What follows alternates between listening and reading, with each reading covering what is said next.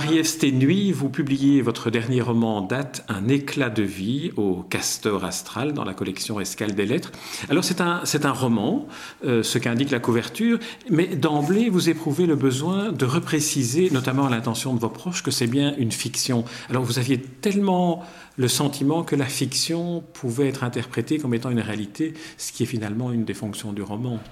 il y a, je dois avouer qu'il y a une très grande part de moi dans ce livre-là, mais ce n'est pas, pas, du tout une autobiographie, mais j'ai largement puisé dans ma propre expérience.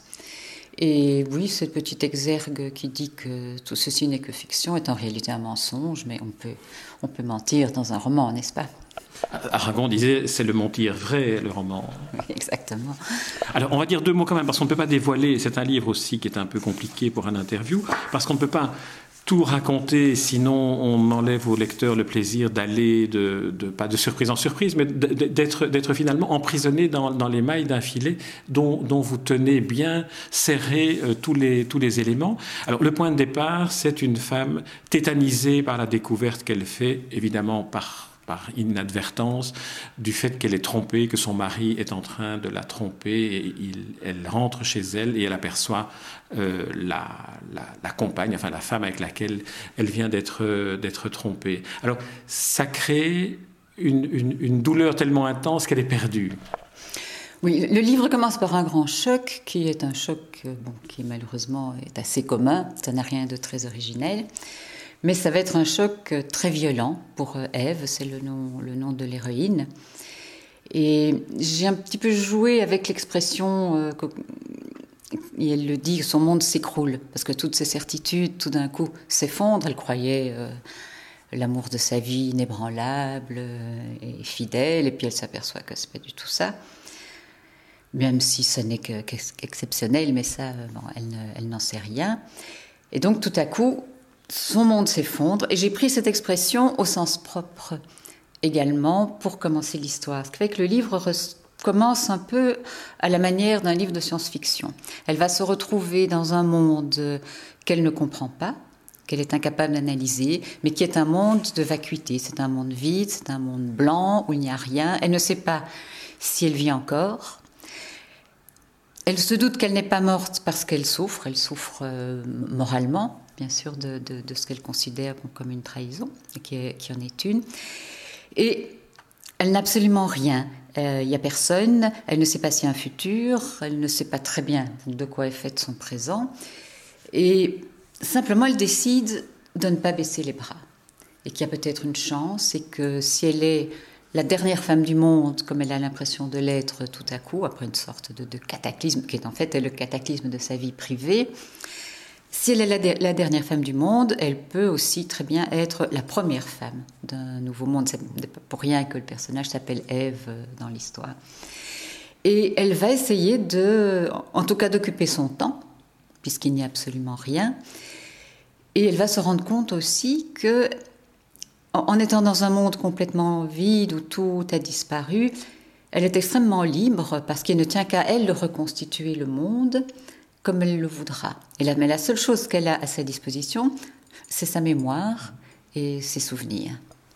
Alors, dans la romancière que vous êtes, va maintenant exploiter cette réserve que, votre personnage a conservée, qui est, la mémoire, qui sont les souvenirs, que, vous interprétez ensuite sous forme de clés. Il y a une série de clés qui vont permettre à Ève d'ouvrir une série de, de, portes. Alors, c'est l'occasion d'évoquer la grand-mère, euh, sa mère, une rencontre éphémère à Paris, toute une série d'épisodes dont elle n'a jamais vraiment saisi ce que cela pouvait lui apporter elle va essayer d'ouvrir des portes avec ce, fameux trousseau de clés, qui sont des portes qui, vont essayer de la, qui, vont s'ouvrir vers la sortie du monde où elle se trouve. Et chaque porte correspond à un souvenir, et ces souvenirs, ce sont les, souvenirs les plus importants de son existence et, de l'existence de tout le monde. C'est-à-dire, ce sont des, des souvenirs d'enfance. Elle se souvient de sa mère, elle se souvient de sa grand-mère, elle se souvient de son adolescence.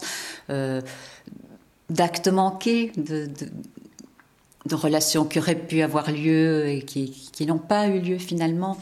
Mais l'important, c'est pas tellement la nature des événements dont elle va choisir de se souvenir, mais la manière dont elle va les aborder. Elle ne choisit pas uniquement des bons souvenirs, elle choisit aussi des souvenirs parfois un petit peu plus difficiles, où, où elle s'est trouvée en difficulté, ou bien où les situations étaient, étaient, compliquées, ou des situations où elle a failli mourir, par exemple. Mais elle va s'efforcer de façon à rendre son monde le plus agréable possible, à jeter un regard décalé sur tous ses souvenirs et à surtout les aborder avec humour. Et c'est la, grande clé du livre qui est un... Bon, c'est une, pour moi c'est une histoire d'amour, mais c'est aussi un plaidoyer pour l'humour.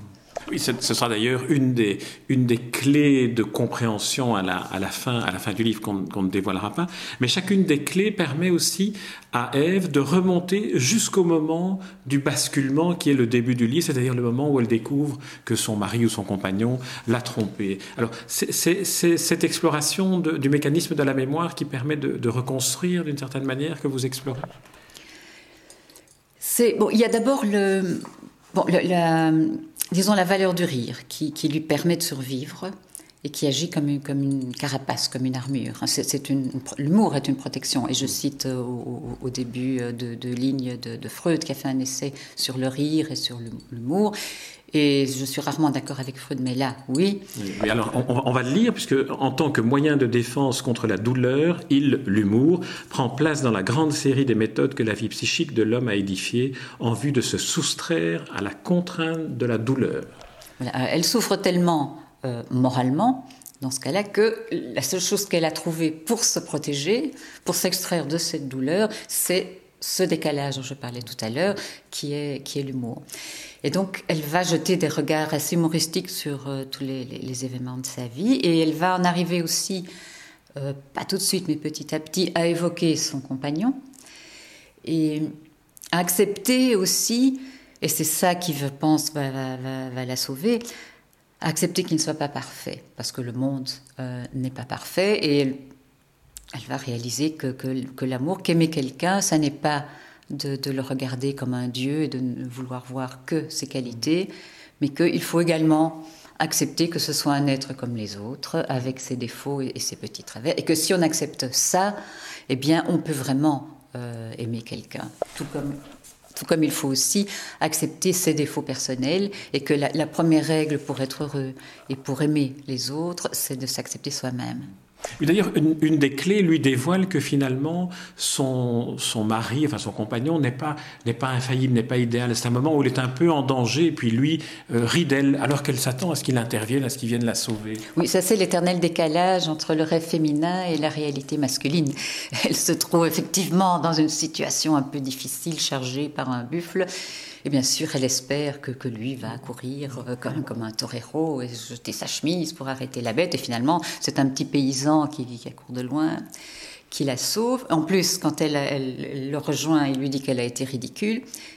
Et, là, il y a deux façons de réagir à ce moment-là. Ou euh, c'est une paire de gifles, ou bien on se dit qu'au fond, il a raison, on était quand même tout à fait ridicule à quatre pattes euh, dans la broussaille, en train d'essayer d'échapper à la bête.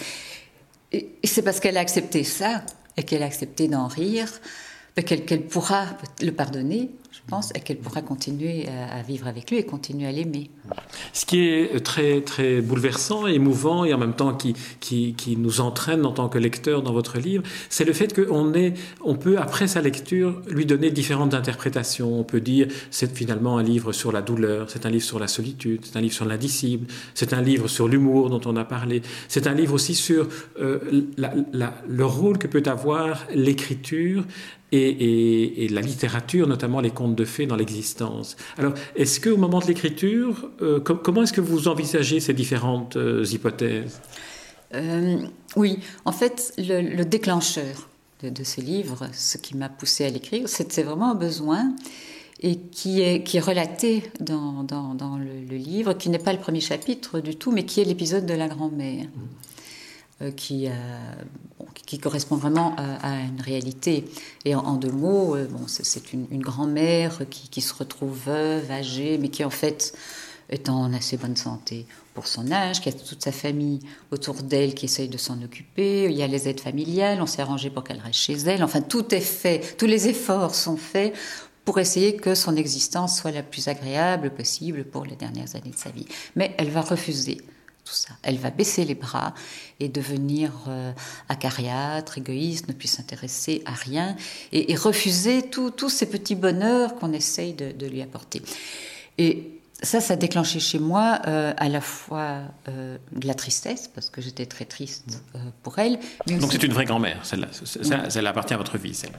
Oui, oui, c'est malheureusement une, une vraie grand-mère. J'ai eu une grand-mère comme ça. Et, il y a eu cette, tristesse de, se rendre compte que tous les efforts qu'on faisait ne, servaient à rien. Et en même temps, une colère en me disant que, qu'au fond, gaspiller des années comme ça, c'est ridicule. Il y a tellement de gens qui, eux, sont vraiment malheureux, ont des raisons beaucoup plus euh, matérielles d'être, d'être malheureux, et que c'était quand même un certain gâchis. Et j'ai eu besoin d'écrire ce chapitre-là. Mmh. Et ça m'a donné en fait l'exemple à contrario, euh, disons, pour développer tout le, tout le livre autour. et je trouve que oui, il y, a différentes façons de qualifier le livre, et pour moi, c'est aussi euh, une sorte de petit manuel de survie. Est-ce que c'est aussi un livre sur, sur l'amour, finalement sur ce qu'on ne parvient jamais à définir, que ce soit cet amour qui est, qui est finalement refusé par cette grand-mère, que ce soit euh, l'amour que, que le personnage de Ève ne veut pas, dans lequel elle ne veut pas se lancer lorsqu'elle rencontre un inconnu à Paris qui lui propose de, de l'emmener, de vivre une, une, aventure amoureuse, elle, dit, elle le refuse, et puis finalement d'avoir été trompé par son compagnon. Est-ce que ce n'est pas un livre qui est une espèce d'exploration de, ce qu'est cet élément absolument incompréhensible qu'est l'amour Oui, incompréhensible et, qui peut générer des souffrances, euh, des souffrances mm. extraordinaires, malheureusement. Et l'amour est présent dans, ben, je crois, dans à peu près tous les chapitres. Il y a l'amour maternel, il y a l'amour qu'on peut porter à sa famille, euh, il y a bon l'amour entre un homme, euh, un homme et une femme, et il y a aussi, oui, les, amours ratés, manqués, les, petites occasions de bonheur ou d'aventure qu'on n'a pas osé saisir, qu'on n'a pas jugé suffisamment peut-être intéressantes sur le moment, les petites hésitations qu'on a eues et qu'on peut parfois regretter euh, bien, bien plus tard. Et c'est bon, son cas. Elle se retrouve dans un monde complètement vide. Elle se dit qu'au fond, cet homme dont elle n'a pas voulu, mais maintenant qu'il n'a plus du tout, il serait tout à fait bienvenu. Oui, c'est vrai, surtout dans un monde qui est vide, qui est blanc, et avec malgré tout toujours cette possibilité de revenir à la vie ou pas, puisqu'elle ne sait pas si elle est morte. Oui, c'est le côté un peu science-fiction du, début et qu'on ne peut pas trop développer si on ne veut pas. Bon, c'est pas un livre policier, mais c'est quand même. Il ne faut pas raconter tout à fait la fin. Mais elle se demande pendant à peu près tout le livre, et le lecteur, je pense, pendant un, bon petit moment aussi, ce qu'il en est exactement. Alors, elle ne croit pas en Dieu, donc euh, elle se dit si je suis encore capable de penser, de souffrir, c'est que je ne suis pas morte parce qu'il n'y a pas d'autre monde. Pour elle, euh, on est mort ou on est vivant et tout doit s'arrêter. Or, c'est un peu comme si on était mort, mais tout. Euh, tout n'est pas arrêté. Alors elle se rend compte que, qu'il, n'y a, qu'il n'y a plus de temps. Elle, ne voit pas le temps passer, elle ne se sent pas, elle ne se voit pas, mais elle n'a pas faim, elle se demande pourquoi. Et bon, elle, elle, met du temps, et au fond, jusqu'à la fin, on n'est pas sûr qu'elle comprenne vraiment euh, ce qui est arrivé exactement. Vous nous aviez dit, euh, Marie-Ève le, déclenchement de, l'écriture qui est votre, votre grand-mère. J'aimerais savoir que vous, nous disiez un peu comment, comment s'est déroulée l'écriture. Est-ce que d'emblée, la, forme d'un roman court est venue? Est-ce que d'emblée, l'humour est venu? Comment, comment vous avez fabriqué le livre? Euh, L'humour, oui, le, ton a été euh, choisi tout de suite. Donc le, le premier chapitre écrit, c'est l'histoire de cette grand-mère. Et à partir de, ça, je me suis dit que tous les autres chapitres doivent euh, en fait être exactement l'opposé, démontrer mmh. euh, que, que ce n'est pas l'attitude à avoir et, surtout que le, bonheur est quelque chose qui demande un effort, qu'il ne faut pas croire que les choses arrivent euh, comme ça et qu'il ne faut pas attendre des circonstances extérieures que le bonheur surgisse. Tout dépend du regard que l'on pose sur, la vie et sur les événements. Donc c'est parti de là. Et après, j'ai pensé, oui, à, différentes, euh, différents épisodes de l'existence, différentes circonstances de crise, en essayant de trouver les façons d'y réagir. Donc j'ai fait une, sélection, évidemment, dans, des souvenirs. Euh, qui sont plus ou moins fantasmés via le biais de, la littérature, mais, pas tant que ça, euh, en réalité. Et il me semblait que Euh, le livre devait être court, parce qu'on peut développer et ajouter des exemples comme ça. Bon, on, on, peut faire 600 pages, mais je trouve que c'est pas nécessaire, parce que le livre part d'un choc violent, un événement très, très brute. Et j'ai voulu garder ça dans, l'écriture et dans la longueur des, chapitres et, du livre en même temps. Alors il y, a, un chapitre, un, extrait que je vous demanderai de lire après, après cette interview, euh, qui, est un, qui est un extrait qui montre bien aussi, qui situe bien le personnage, mais à travers une situation dans laquelle il se trouve. C'est la manière dont Eve se voit lorsqu'elle est dans un cocktail, qui finalement aussi était le déclencheur de son retour inopiné et donc de la découverte de l'adultère euh, ou de la tromperie euh, de son mari ou de son compagnon. Et euh, j'aimerais que vous, me, lisiez euh, cet extrait-là après l'interview, mais que vous m'en parliez un peu sur... On sent qu'il y a dans cette description d'un personnage complètement perdu dans un cocktail mondain qu'apparemment elle et vous détestez, euh, une sorte de jubilation à écrire c'est encore une illustration de, l'optimisme dont elle choisit de, faire preuve. Et elle se souvient dans, tous ces événements qu'une chose qu'elle détestait absolument était de se trouver dans une foule et particulièrement dans des obligations mondaines. Donc elle se dit ben, que tout va bien puisqu'il n'y a plus rien, plus, personne et que sa situation a, des, avantages. C'est aussi euh, une façon de montrer que si dans certains chapitres elle paraît quand même un petit peu égocentrique et qu'elle a une assez bonne idée euh, d'elle-même, elle, se fait confiance, qu'elle n'est pas euh, tout à fait inébranlable et qu'elle elle, essaye de faire ce qu'elle peut, mais du, fond de, son monde blanc, en réalité, elle crâne. Hein. En tout cas, cette scène-là de, euh, la description du cocktail faisait penser à la fameuse description des, cocktails dans Belle du Seigneur d'Albert Cohen, où il y, a, une trentaine de pages. Ce sont peut-être celles-là que, vous évoquez d'ailleurs, où il, décrit euh, la perdition totale de son personnage dans, une réception mondaine. Marie-Ève Sténuy, je vous remercie pour cette interview et puis pour ce roman dont je recommande vraiment la lecture. Il est paru aux éditions Castor Astral chez Francis Danemark un des éditeurs dynamiques de la communauté française de Belgique et de France. Et le titre en est Un éclat de vie. Merci Marie-Ève Merci à vous.